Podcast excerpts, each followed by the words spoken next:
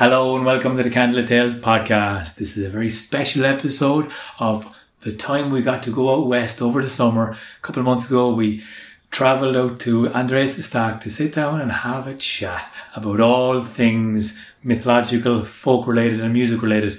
We had a story from him in the last episode and this is the good long chat we had in his caravan. Stay tuned till the end of the episode to hear what's coming up for us and all our links are below in the description. Thanks guys. Welcome to a very special episode. We are here in County Clare with one of the greatest uh, a Gaeilgeoir, a Shanachie, a shy talker, a playwright extraordinaire, a linguist extraordinaire, a gardener, a forester. He's he's sorted out lockdown because he's here in the heavenly square of County Clare, and geez, he's only looking at the fairy fort over there and river run by him, and geez, there's sea next to him and everything. You're also a TG Car presenter, and I mean, look, we just listened to a fantastic story, and it'll be on well various platforms, so you can listen to that. Andreas the Stack, welcome to the Candlelit Tales podcast. Thanks, Aaron. Thank you. Thank you for coming down. You're very welcome. to be here. Thank you for having us. Uh, now, we had a bit of a sound issue. Apologies for that. So, hopefully, you can hear us loud and clear. We're going to get talking about a few different things. Now, Andreas, your background, I want you to just tell us, summarize your life for us there really quickly. Can you? Ooh. An ongoing journey. I know. I mean, how you found the way you tell stories, like Um, I don't know. I suppose um, I was a musician, and I'm still a musician, and I always loved playing music. You know, I mean, in 1993, I went up to Dublin to see Nirvana, so I was, you know, a grunge musician in secondary school. Uh, around that time, there was a kind of an exciting music thing in the West Coast. You had, I suppose, the Stunning, who was, you know, Diamond and Donegal, were playing in Galway Town with Martin O'Connor and the accordion. Sharon Shannon had come up from County Clare to play with the Waterboys. There was a band of Crusties called the Big Geranium, so it was kind of a raggle taggle thing. So I got into the fiddle as well. And then my dad is from Clare, my mum's from Mayo, so I always had a fairly West of Ireland identity. But um, my father was a writer and a storyteller, and but but that wasn't really on my radar until um, I travelled a lot as a musician, as you do. You know, there was like the nineties, but when I fell out, of, when I came out of college in ninety eight, or I went to college in ninety eight. So you know, we were always playing music in the pubs in Mayo and Galway, and coming down to Milltown Malbay for the summer sessions. yeah, yeah, the festival in Milltown Malbay. Oh, I even knew that before I even went to Milltown Malbay. Oh, and bought yeah. a bit of carpet. What a carpet. Bought a carpet So yeah, I was always doing. I loved the small towns and places. I, I don't know, like I suppose what I remember about lots of I suppose I should mention at this time there was a lot you know with the trad music in the nineties and the, the millennium and the Celtic Tiger there was a lot of drinking and smoking going on, and I enjoyed being a kind of a. I don't. It's hard to look back at that time of your life, your, your mid twenties, and I suppose I was was maybe an animated character, but but. I don't know. Sometimes when I was too drunk, maybe I was showing off, or maybe other times. But, but what I remember was, I got great joy in, as all young Irish people, particularly do. You know way everyone loves talking about the weekend, and I'd always be telling about the adventures. Like we were there, and we were in the middle of this tune, and we were just gone from Cooley's Reel into the Wise Maid when in comes this Krusty with a bag of crisps, and inside the crisps was magic mushrooms, and we ate them, and uh, then out came the djembe bongo drum, and the pub took off, and then the Undertaker came down, and we were out digging a grave. So I always loved. It was basically the advent, the misadventures, and the adventures. I was always able to tell those stories, Right. and I always remember, you know, on a Tuesday, you know, being in company or being in a bar or whatever, talking about the weekend or some other misadventure, which was usually around a yole or. So I suppose I loved the whole if I could misuse the word mythology of that or the the crack, I suppose. Yeah.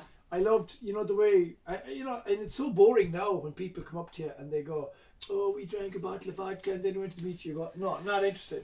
But I suppose when I was twenty, it was interesting. So Yeah. that's when I first remembered that there was something, and people used to say, "Oh, you should be a comedian," and I was going, "No, no," because I, did- I felt that that's you know, for me, stand-up comedy was something that was very US or UK. It didn't resonate with where I was with the music and folklore of the west of Ireland. But it wasn't until in 2006 I had been living in Melbourne for a year or two and I'd given up drinking drugs. So I had left that lifestyle and I was coming back to Ireland, and I was when you'd meet Irish people and they'd say to you, "Will you have a pint?" I said no, and I had a big long story to tell them everything that happened as to why I wasn't going. to You know what I mean? Because everyone goes, "I'll buy you one." I go, "No." I don't want one. if you buy me one, I'm going to need a hundred and one. yeah, Who's going to buy a hundred and one? Yeah, yeah, yeah, Not yeah. you. So I had these stories about, you know, I losing my violin and a fire, losing my laptop, losing my mind. I had this story, but within that story, there was things, for example, like there was a while when I was getting sober, I was in Melbourne and there's a big Greek population, for example, and I was getting food off the Greeks. I was playing in a Greek restaurant, and instead of the Greeks, they like the drink, but not as much as the Irish. They like the food and then the drink. So I was just having the food and leaving the drink. And I was eating goat and lamb and souvlaki, and I was learning how to cook with herbs. And I'd started as a waiter, and they thought it was funny. Andreas, Andreas, Metomagale Grace, you know. And I was, yeah, yeah, they thought it was hilarious that there was an Irish guy with a Greek name, an Irish guy who didn't drink. They thought that was hilarious. Of course they did. Yeah, yeah, And then I was like, Nostimu, like, is the food nice? And I'd be, yeah. And they go and they'd be saying to each other, yeah, he, he thinks the food is nice because he, he hasn't eaten because I was so skinny. yeah, of course, of I was six months off the beer and I'd been homeless before that. It, it deflated like. Yeah. So I was eating the lamb and the goat, and they were cooking it with rosemary and spuds. It was just delicious. and also, my I just grabbed the. Sorry for crossing the camera. Oh, yeah, I just um, this is probably out Oh, of tune, yeah. but my dad plays Greek bouzouki. I'm like my father had toured America with Paddy Keane and Tommy Peoples playing bouzouki. So, so when I was in the Beautiful. Greek, at yeah. that, the. So when I was in the Greek restaurants, I was playing like Greek music on the fiddle and learning, learning. I mean, not very well, but there was a bit of that going on. It started to resonate with me. So, so I basically I came back to the West of Ireland in 2006, and I had all these great stories as to how I gave up the drink, and it was it kind of fell. Like you know the way you guys do the voyage of Máel Dúin or one of these, Yeah, it yeah. became this kind of epic. And of course, typically as the self-absorbed, self-obsessed person that I am forward slash was then, uh, I, I, I was the hero of the tale. Of course, the And, hero's uh, journey, boy.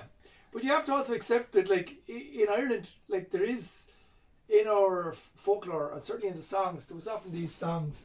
There'd be ones, ones like where they go like, say, there's a song that goes like.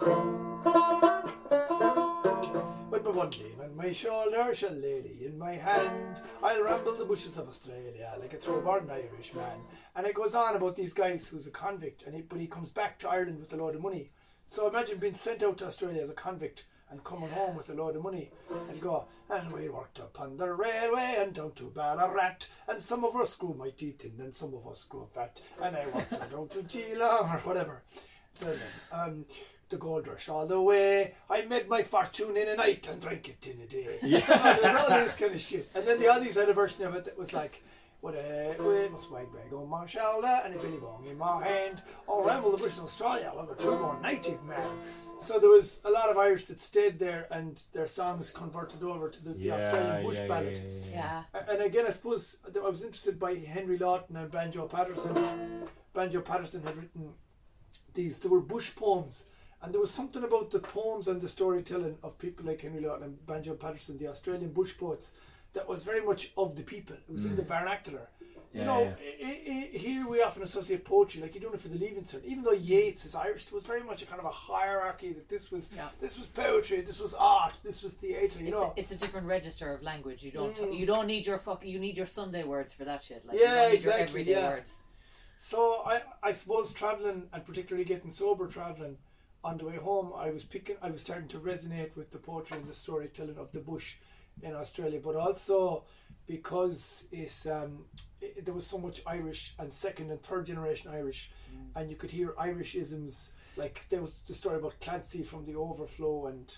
You know, the big horse that broke out. There was all these stories, and they were about fucking horses and bushfires and lads camping out in the bush. And to me, they resonated with the backpacking Yeah. that I was at. And I, I kind of had this theory that, that those of us that left for Australia in 2003, 2004, we left in the down times, you know. Yeah. So, like, I was out there 2006, 2007. So it was kind of a case where, like, um, I felt that the backpacker was the convict of today, you know. Yeah. Because there was no work for us here in Ireland. Yeah. didn't give you shite whether you had a degree or not. You were just you just had to go. Some people probably made more money that went to United Arabic Emirates, or some people had connections in America, but a lot of us just went to Canada and And Australia. it's a kind of exile that we Just a keep bit of an exile, kind of yeah. repeating in Ireland because we, Totally. we do we do it every time there's a recession. Come on. It's, Yeah. it's it's it's the exile return. Like that's why the, the I think that's why the myths of exile and return are so big. So important, yeah. you know, mm. Totally. and all the songs about leaving Ireland and how much we miss Ireland that we sing in Ireland. Oh, and Yeah. we used to You sing it when we're here. Yeah, yeah, And you yeah. sing, you, you you feel nostalgic for the place that you're in. Like, Yeah, before you've even left it. But I think there, there is something really interesting about going away and having your hero's journey, but finding mm. music being the accompaniment to your storytelling. Because is we kind of did it the other way around in, in the way mm. we started telling stories uh, for the love of, of mythology and for the love of, of, of me hearing my mm. sister telling me stories for so long that I realised it was missing the musical element until Roche joined us and, and started playing with us. And so we've become mm.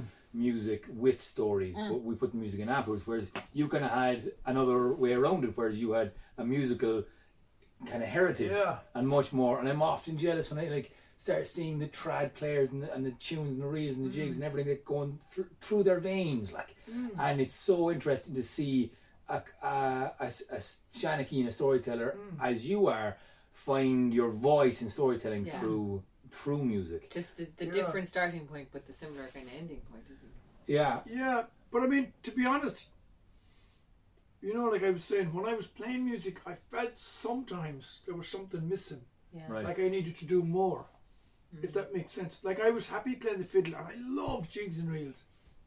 You know, when I was a kid, like from my teenage years to the twenties, I'd be playing, and particularly, you know, if you were smoking and drinking, Oh, yeah. if you were drinking alcohol, for example, you're pumping the drink around the body, and if you were smoking queer stuff, you know, you'd think you were Mozart. You were just making.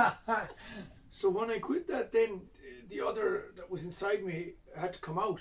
yeah. And I got back to Galway in 2006, and that year there was um, kind of a revolution in the arts where um, there was a platform for local arts because, as you kind of know, since the Celtic Tiger, Galway used, before the Celtic Tiger, Galway was a great platform for West of Ireland art and the vernacular arts.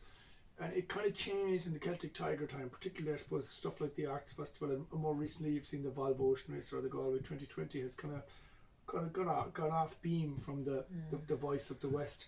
So I came home that year in 2006, and there was a platform called Project of Six, which was a showcase of um, work from the west of Ireland. Um, and- and to make the point there was so much great stuff that this is what needed to be celebrated, and this that kind of stuff, west of Ireland art, is European and international. They don't rather than having to bring in so much stuff. But anyway, I was just lucky. I jumped on stage. There was a thing called they were having this thing every day at five o'clock called Live at Five, where they would have a sean-nós singer work with a musician or a poet or a writer work with a harpist or whatever. And they said to me, Monday is free. I was literally just back from Australia. And I said to the guy, I think it was Ollie Jennings was running. I said, Ollie, I'll do. And he said, are you, are you doing the musician and who's going to do the stories with you? I said, I've a load of stories because in the anxiety, you know, I'd been off the drink for a year and what I'd done was every day I'd written loads. Wasn't just morning pages. Like if I was out with people, if they started drinking, I would just put it in the book. And also I'd come home from Australia the long way. I had to leave because of visa reasons and I'd come home through Argentina. Oh, I had yeah. a friend from Mayo, Mark Duffy from Finny. It's in the Mayo Gaeltacht, just back the road from where I'm from. He he was in Buenos Aires, so I came home to Buenos Aires and Brazil, and it was amazing. And coming back that journey, it, it, it was the first time I'd ever circumnavigated the world. So we, we called the, day, the the show I was doing. We didn't have a show. It was stories and music from Andrew Stack, and it was called Round the World Music Creatively. Equally. And I saw that was my first introduction to you in Grangegorman, the squat Oh, yeah. in Dublin, doing that around a fire and just a big group of hippies and, and artsy folk and uh, you know Yeah. and it was just around the fire and you popped up and sure there was fire spinning over here and there was a few uh, you know heads around there and Rue brought me down and it was all lovely and was a few Yeah. bottles and this lad jumps up out of out of the gutter of, of the ensemble you know like Yeah. you don't expect it and your man just fuck I'm like "Who the hell the fuck is what is going on?" you know mind blowing stuff Yeah. and just the speed the, the enthusiasm the musicality of it and the, the, the colloquial nature of it as well like the fact Yeah. that your stories were so like everybody there related to it because it seemed like yeah we're all broke we yeah we all love music yeah we all love drinking yeah we're all like you know there was elements that everyone was tapping into and I guess that that's the great aspect of the storyteller is to kind of find something that people can tune into mm. but that, that's anyway that was my first introduction to you when I got excited Oh, I, oh, I heard you that night as well. Doing you did the Oh, Táin. yeah yeah yeah, yeah. It's a great it night. was, it was great night. You oh, What's know, fascinating? You did, and at the end of the Táin, you go, "The great bull, he let out a roar, and he died." And then the other bull stood up, and he let out a roar, and he died too. That's kind of like the, the, the the moral of the story is you're going to fucking die. Yeah, that's why it's fascinating. Yeah. yeah, yeah, That's, that's what we love about. That's what I love about the Táin is that like it's such a war story, and then at the end of it, it's like, and you are left with nothing and Yeah. nothing Yeah, because that's what happens when you fight. yeah. Like there's a moral in myth, right? So this is this is a big point I want to talk about. So g- the the the the Táin Bó Cúailnge, the epic story, mm. which is a big war story, like you say, kind of has a moral of. It- kind you can Do you know what? I don't know if moral is the right word because for everybody, the nice thing about mythology and the thing that I like about mythology, and the mm. reason that we have post show chats that go on for fucking hours after every thing that we cut down for podcast. They're a brother and sister. if they're not watching this, they probably know nothing. by if you didn't know, yeah, yeah, siblings. the reason for that is that there's a there's a there's a depth of meaning in myth.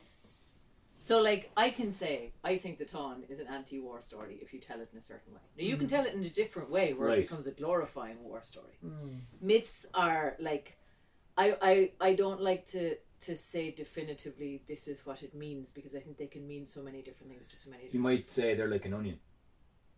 No you might not No you might not. There are many layers. You might not say they're like an onion Aaron Haggerty, get out.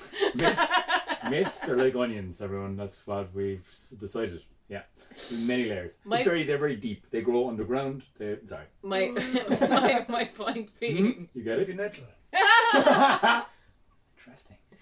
Like a nettle. Yeah, they can sting you one way and they can not sting. Yeah, I don't know.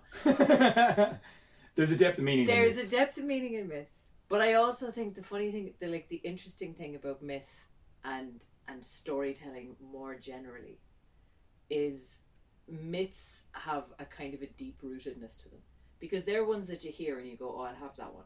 I'm going to tell that one. Mm. I want to do that my way. And that's that's how they kind of stay in the culture. Then is because people keep coming back to them and going, "Oh, I like this one." I read one recently. Uh, it was a And- book I bought in Islamian or Pierre bought for me, um, written by a friend you met, and he had a quote. Oh, What was- Adam Adam Wyeth's poetry book. Adam White's poetry book, and he, he's a page. Adam White, who's he? Uh, White. Adam Wyeth is a poet, and he has written a book about. Basically, he's, col- is it's collected poetry that references Irish mythology, and he, he pulls out the, the references and, and kind of Discussing, beautiful. discusses them. And what I thought, Poetically. he quotes, yeah, yeah, and but he Is quotes any in good? first, brilliant, beautiful. book. So the first page has a quote from Joseph Campbell and mm-hmm. Yeats. And it was, I think it's Yeats who said that myths are made at no specific time by nobody and everybody at the same time.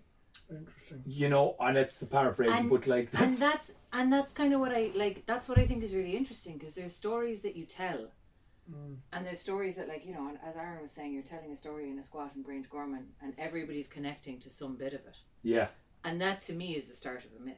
Mm.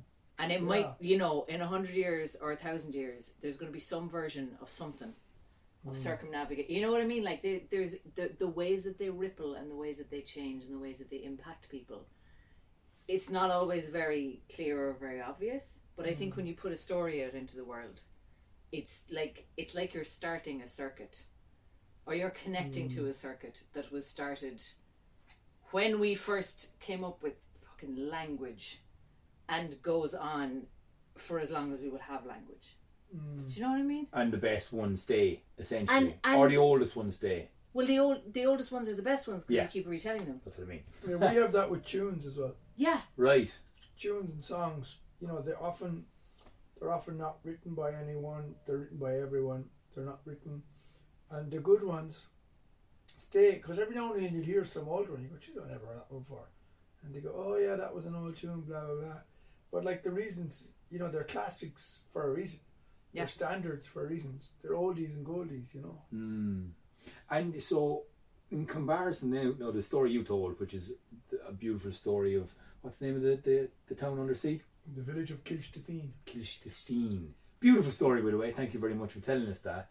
I that's a folk tale, right? That's that would be classed as folk, because as far as I can see, they're named folk tales because folk tell them about folk that are around them and Oh yeah, places that folk tales, yeah. go to. I mean, it seems pretty obvious, right? Yeah, no, um, sure. so uh, I, I'm reminded of the Woody Guthrie quote about folk music. Did you hear that? Where he was like, I'm often asked about folk music, and I always think, what is folk music? I never heard a horse play music. All music is folk music. yeah, yeah, yeah. All people Like- play music. Yeah. Again, paraphrasing. but yeah, like you've got your you've got your folk tales and you've got your personal stories, and there's I think a lot of overlap between the two. Mm. And then you know your kind of folk tales can bleed into a little bit of magic and a little bit of other world and a little bit of myth. Mm. But they're lovely and grounded in that it's like they went to, they went over to this fella who I'm related to, and they didn't go to that Yeah, beach. They went to that yeah, beach. yeah. You know what I mean? You're like, You're in it then, like as in I, you know, I, I'm in the story with you because it's suddenly, and people would, would ask me after, after stories, telling me it's like, is that real? I think that's when you tap into the like the, the Uh. channeling the story, and people go like, well, yeah, it's as real as you want it to be, like you know, and. And but folktales capture that a bit more, I think, because it is that beach, no, not that beach, the other beach, and it is the two brothers going up to your man down the road, and, and, and the names and the places where you landed. And there's always some level of superstition attached into it, or warning, I, I feel, in folk tales that are more explicit, a bit more obvious than myths, which take a bit of unpacking and figuring out. well, they're they're also they're they're, yeah. Like I I I don't want to sound like I'm saying one is they're. I think they're different. I think myths. I don't think they're like onions. I think they're like feckin', you know, sedimentary rock. They kind of hmm. accrete layers around them as different people tell them and interpret them and retell them. And I think folk tales have somewhat less of that accretion, but Accretion. you know what I mean? When you build that up a layer of stuff and I then like it gets that. impact. Spell accretion. A C C or E T I O N, I think. Accretion. Accretion. Like concrete? No. Rocks getting bigger. You know, when something Accretion. builds up and then something else. Yeah, yeah, kinda yeah. And it on kind of morphs a bit, or it, Yeah, yeah. And it slightly changes, but not massive changes. that Mm, kind of thing. That's Accretion. I like that too. Yeah, I can see the cogs. Well, what I notice on that note between mythology and folktale is that um, in North Clare, um, between Ennistimon and Doolin, there was the greatest collection of folktales ever in the world, well, ever in Europe, was collected in the 30s. And it, was collected in the 30s by a man called Delargy, who recorded this great storyteller called Stefan, Stefan O'Hillera. Now, there's other storytellers recorded as well. There was a local travelling chimney smith chimney sweep, and there was um, a few other local farmers and fishermen. But the collection was published in the eighties by by Bailey's, um, which is you know is in UCD in Dublin. It's called Mhm. Leabhar Stiofáin because the bulk of the stories were from Stefan Stephen Hillary. And I was actually just looking there to see. I have a copy of it somewhere. I can get it after. You can do a photo, but anyway. Um, Go on. anyway, um, what's really interesting is that there's stories in it, some that have come from Greece and Egypt, and they must have come up by the sea. But there's also stories in it that have come from Finland and way up there. And it's really weird because when I during the lockdown, I was down in the Burren and I was doing a walk, and um, the tour guide, did, more from a geological point of view, he said, "Oh, the glacier when it moved across Europe, he said." it actually brought seeds from northern Europe. So we have plants in the Burren. He said that, that you find them the Antarctic. He said, and also he said the wind and the sea have also brought stuff up from Africa. So I thought, wow. But then more wow, the stories that have come. Now they obviously came like folk tales, as you point out, with people and the movement. And a story from Egypt didn't necessarily come as a Egyptian came up to County Clare and told it. It was no, like no, no. the Chinese whispers. I think. Can I use it? yeah. But what's really funny is that there's one story in it, and the Egyptian version is like the man, you know, came down from oh, Mount Olympus because he come, or the, the Greek version says, you know, he came down from Mount Olympus with blah blah blah, and then the Clare version goes, he came over Mount Callan, which is over there, you know. So, you know, and there's other stories in this collection where they refer to Knockma, which is in Caherlistrane on the Mayo Galway border, near near where I grew up, right? Actually, Knockma would be the, the, the hill behind my house where, where I grew up in Mayo. Knockma would be Caherlistrane, County Galway. But again, there's references to Knockma, like where they jumped up on a on a horse and the horse changed into a plough and they went and they flew through the sky on a plough and they ended up in Knockma. And it's well known fairy hill, Knockma. It's actually Queen Maeve was buried there for a while before they moved her to Sligo. Before they Right. moved her up to I was always Dublin. wondering why they moved her up to Sligo.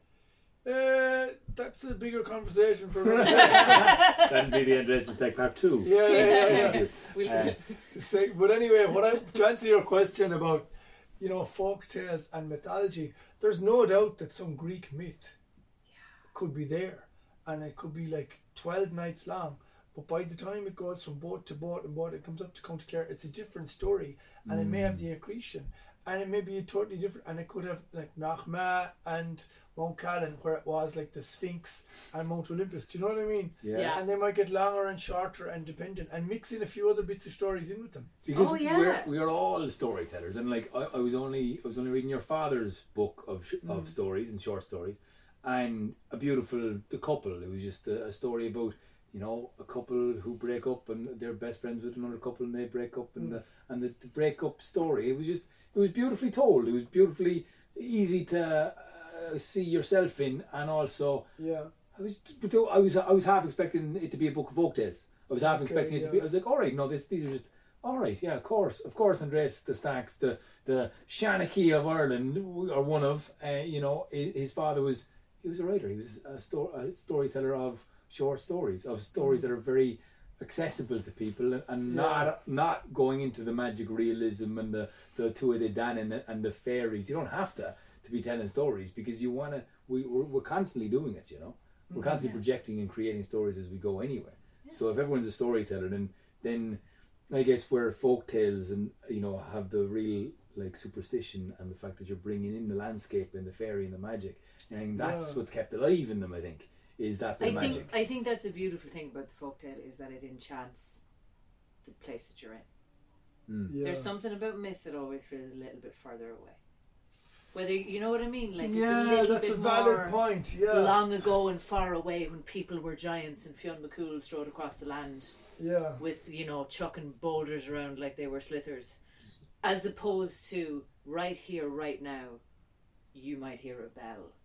Yeah, And don't yeah, look. yeah, yeah, yeah. You know, it's very there's a there's an incredible immediacy to them that is that's Yeah. that's just something really cool. and walking down only your ferry fort down there that we were just Mm. walking through and having a look around. All of a sudden, you feel like my my spine got tingles on it walking up into it and going, going, oh, Jesus, yeah, the land, the land is is alive. Like you know, the these trees Yeah. are here for a long time, and you know whatever it is, fucking Jesus, oh fucking ha, oh, you know, you get that excitement and you look out Yeah. across.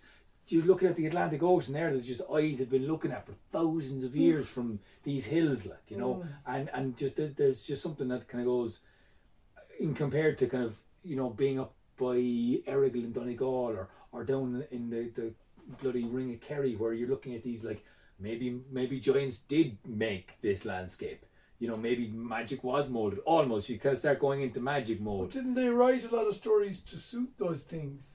Like, Mm-hmm. isn't there like, um, you know how we say about the lake in Sligo Leitrim where the soul of your man is in your man's eye is in the bottom of it? yeah, Galar. Galar. Cthulhu. And there's another place where there's a rock, and it looks like a butter churn was taken out of it or landed into it. It's in one of the stories. It's it's one of the ones where Finn McCool comes home and there's some fella there and he's jealous of this guy. This guy is, is talking to his wife, so he picks up the butter churn and he throws it And lands. and lands. And there's there's some massive rock where there's just a hole in the rock. But obviously, people wrote these stories. They told these stories to explain, oh, that's why that's like that. Yeah. And the devil's See- bit down in Cashel. Yeah. Like the Giant's Causeway is a very and the Giant's. Causeway. Yeah. Yeah, yeah, yeah. all these little geographical places where you're like, well, that's there because Yeah. Fionn McCool had a stroke one day. Yeah, you Yeah. get that kind of thing as well of of But Finn McCool was basically just like it was just like you know these Bradley Cooper film The Hangover. just a few lads. It's just like an ancient version of Hardy Boys. It's just a, A few gang of guys lads. rambling around, gang of lads. rambling Everyone- everyone loves those stories. Trouble. They're Yeah. great. But so water is a big theme, obviously. The, the two lads going out fishing, and Yeah. like I think so much because Ireland's an island, and Mm. we're we're obsessed with um water. And I think there's also there's something about the the water in Irish myth is like the the passage to the other world. Like you know those stories that land under wave, where it's like if you swim Mm. Yeah. down far enough, you you you land on Earth, Yeah, and you can yeah. breathe the air, and there's people walking around. There's this whole kind of idea of water as like threshold. Yeah, Um, and like you look out, you you know when we were out by the ferry fort, looking out at the water and the sun glinting off the water, looking like fucking molten silver. yeah, it was amazing. Like the light in the west of Ireland. Every time I come down here, I'm like, Jesus Christ! I just It's like imagine. we're It's like nowhere else. This Yeah. silver light that you get here. That is. sure if Dublin is half an hour behind GMT in London at Greenwich Mean Time, we must be another half an hour. So we're an hour later. Mm. You know, but obviously we're a different time zone. We're a different world here on the west It coast. feels like a different world, whether it's the time zone or not. You enter into a bit of a vortex for sure because Especially when you go to the islands, like if you go to Yeah. Inisheer or Inishbofin or Inishturk, you really Yeah. feel you. Do, and it's not just the fact that you're, you know, on an island, but you get that that feeling of what, um, you know, you feel closer to that other world. You know. Yeah. timelessness is there, and, and Mm. I think that is a very special thing about slowing down and this whole lockdown, this whole epidemic that's going through the world is slowing everything down now when people Mm. have to slow down. And amazingly, Dublin is being kind of evacuated. People are going back to the countryside. It's great. Realizing that Mm. like your your story here is is amazing like you know a fellow who's been was gigging non-stop paying extortion rent in Dublin uh, gigging left right and centre every time every time I looked at the stage you were there um there he is again There's your and and then all of a sudden you can't go anywhere so you have to what come out here says you and plant a garden you know start fishing a load of mackerel Uh, and cooking for yourself. And all of a sudden, time slows down, but your enjoyment of the little things drastically increases. You know, Yeah. and you're not getting the endorphins. You're not getting the. You're not running on endorphins. Well, you're not running on those little dopamine hits uh, and adrenaline of like you was know. that what it is? That's that's what it is, I reckon. It's all these little short term. It's the same with phones and computers. Every time you get a notification, it's a little little jolt of dopamine into your yeah, brain. Yeah, yeah. To make To you just go, you know, come back now and be happy. And and when you when that stuff drops away, you just slow right down. Like we were talking about it earlier, the tiredness. that descends. Don't be yawning on camera. Put them to sleep. Is it a bedtime story you need now before Yeah, and lullaby. lullaby? Lullaby. Look at you. You come drive Absolutely. way down to Clare now and we'll do a podcast this evening. I'll just go to sleep. Don't mind me. I'll just curl up in the corner. You corner. forgot right? your STD card. Sick. No, I didn't. We weren't going to say no. We We, sound issues, Andrea. sound issues. That was the line. Technical issues. That was the party line up there. That was the party line. I Go on. got to tell Oisín and Rue. Stop clapping, you were I didn't kill you.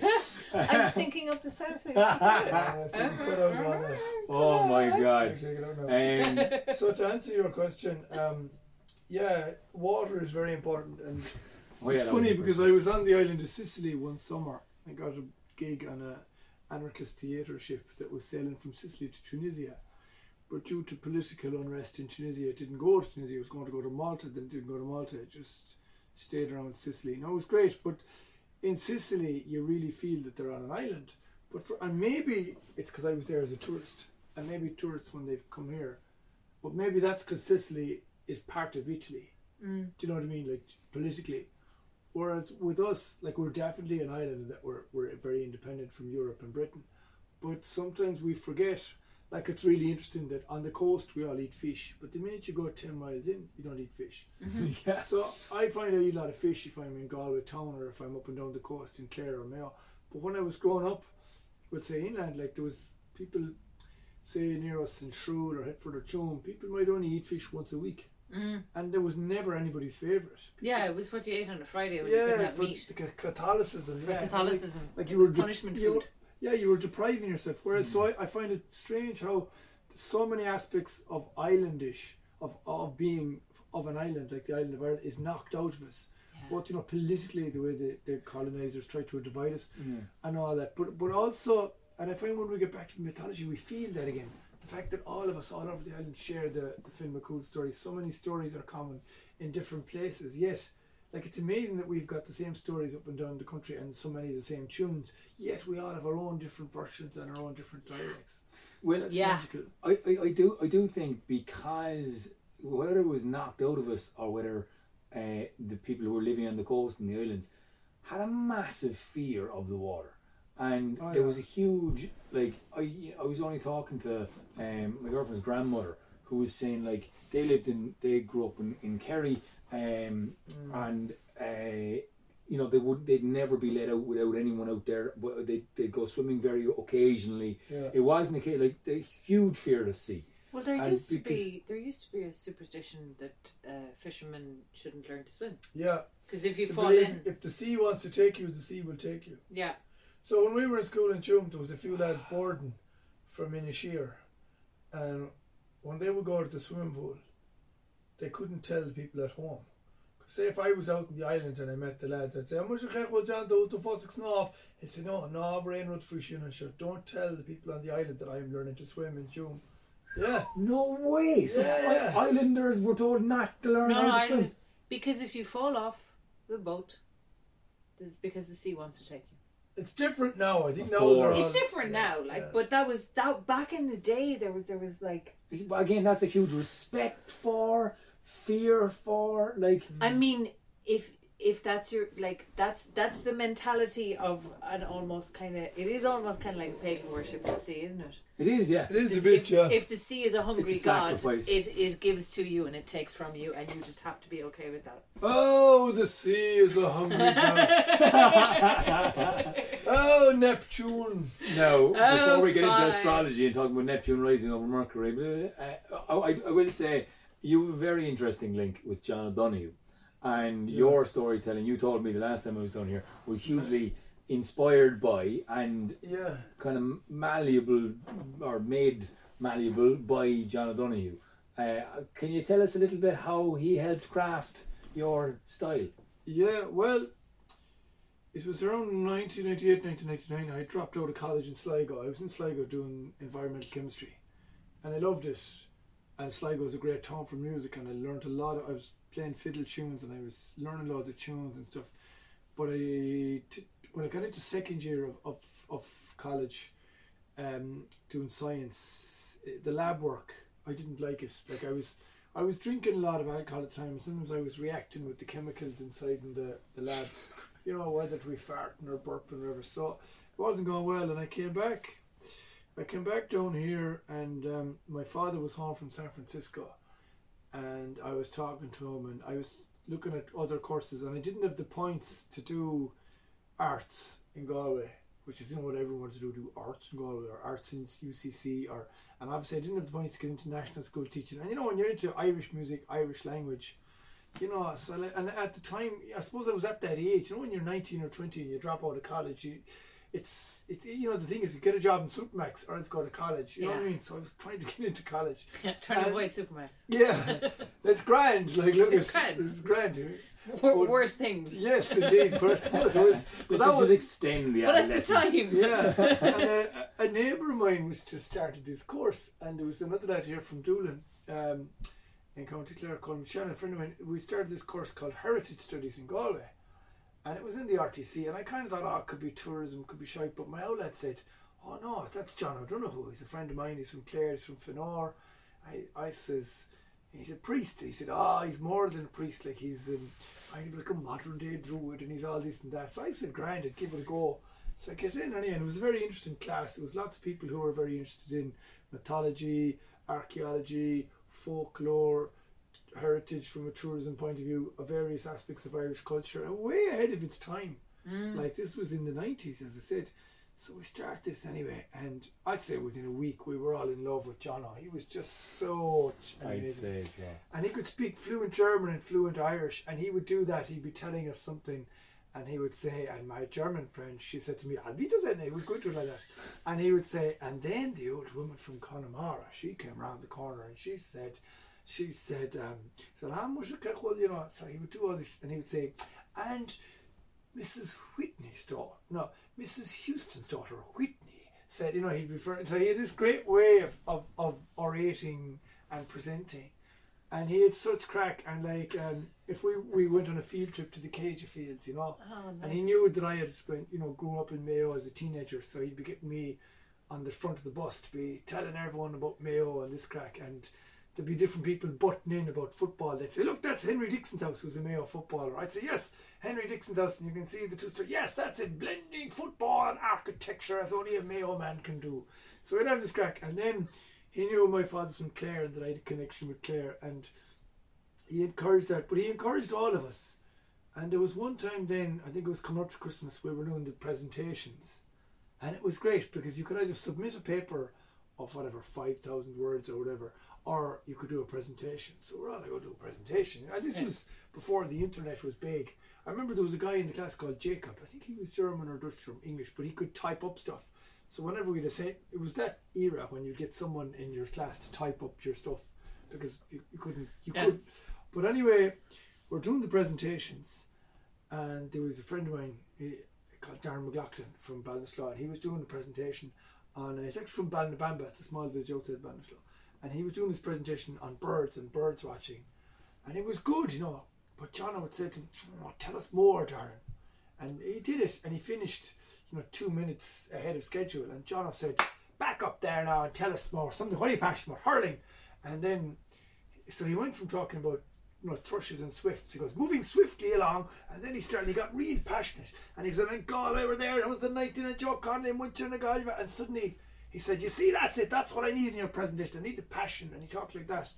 So then, whoa. So then when I came up to do mine, I was said, I was doing it about, um, as I was big into Irish music at this point, and I was talking about a night in, in Shrule where I grew up, where it was music. I said there was this great music session going on, and then the barman rang. Um, he rang the bar staff and he said, "Put on a round of drinks there for everyone," because his wife had just had a baby boy inside the hospital in Galway, so everyone was excited. New baby boy, barman in the town, so there was drinks in the house, and there was a big session took off. And I went on to talk about this session about the old box player and about the guy who started dancing.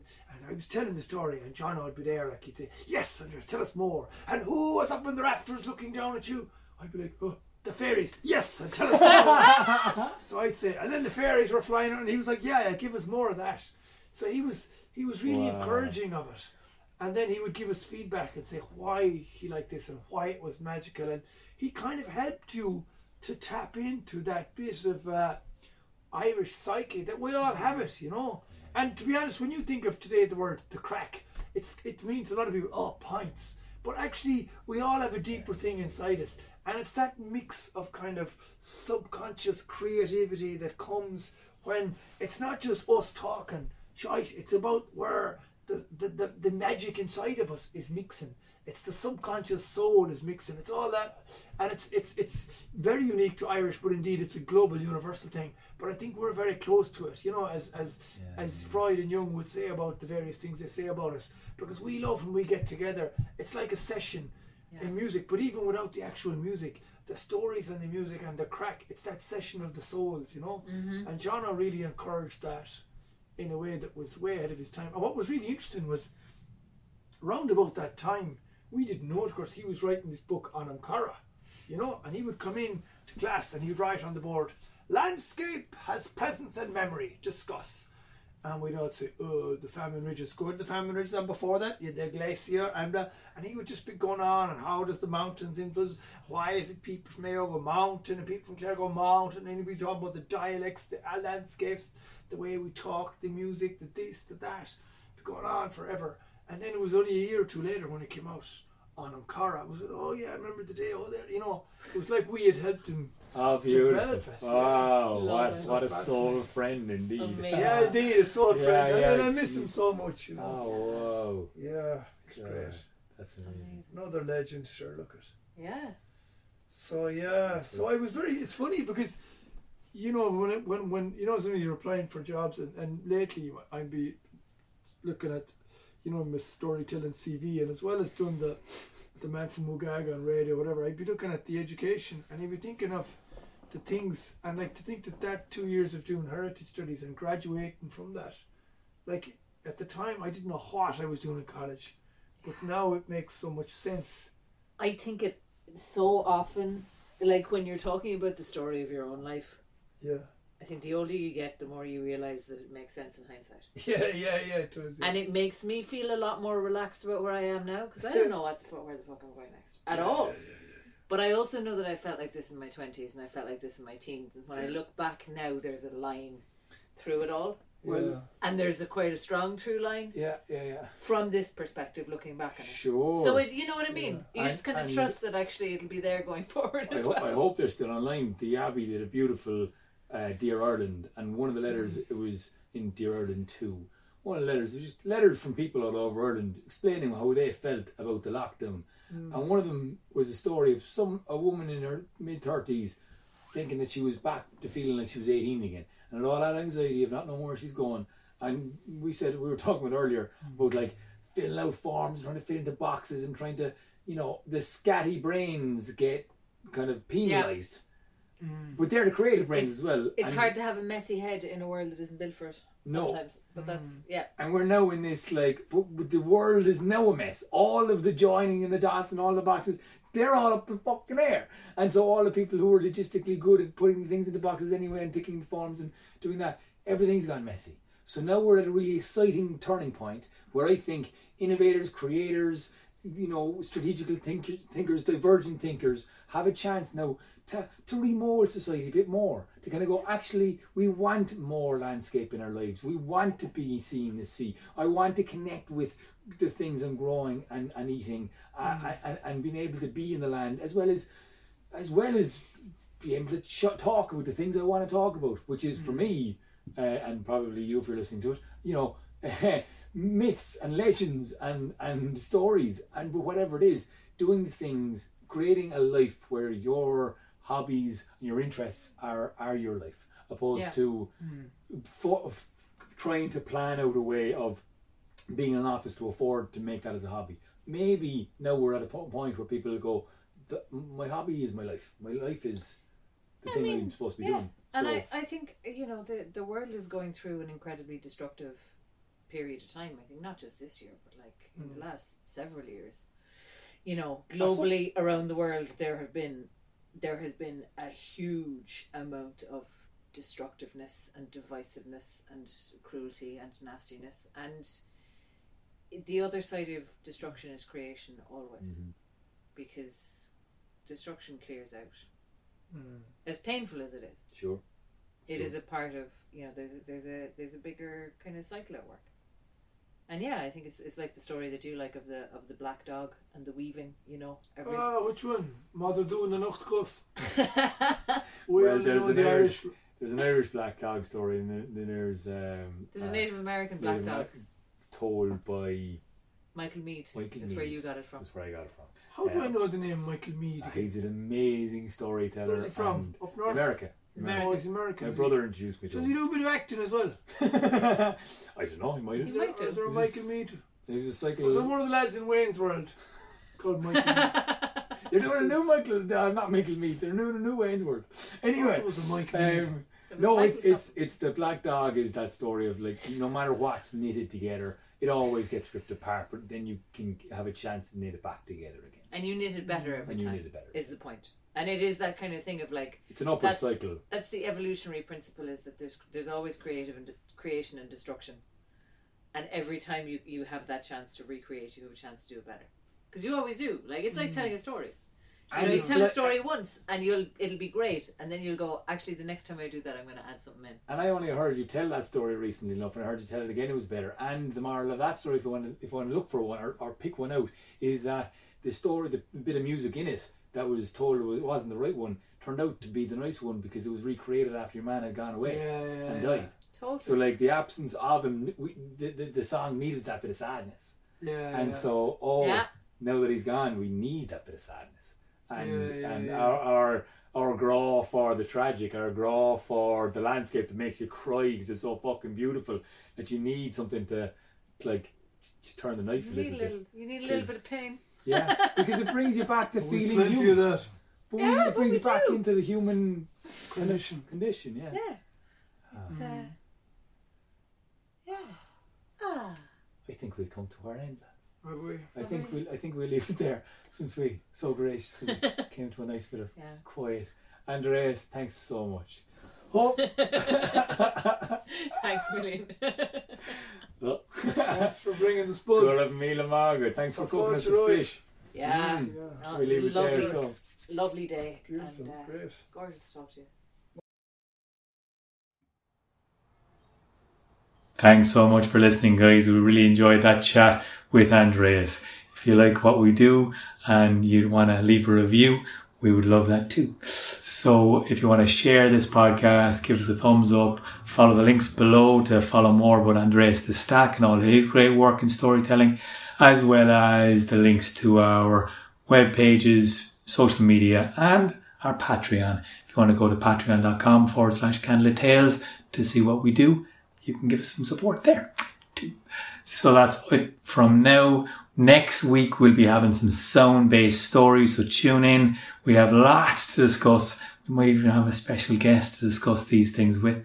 And uh, there's some very exciting things in the pipeline. So stay tuned, keep an eye out, and keep the thumbs going. Thank you.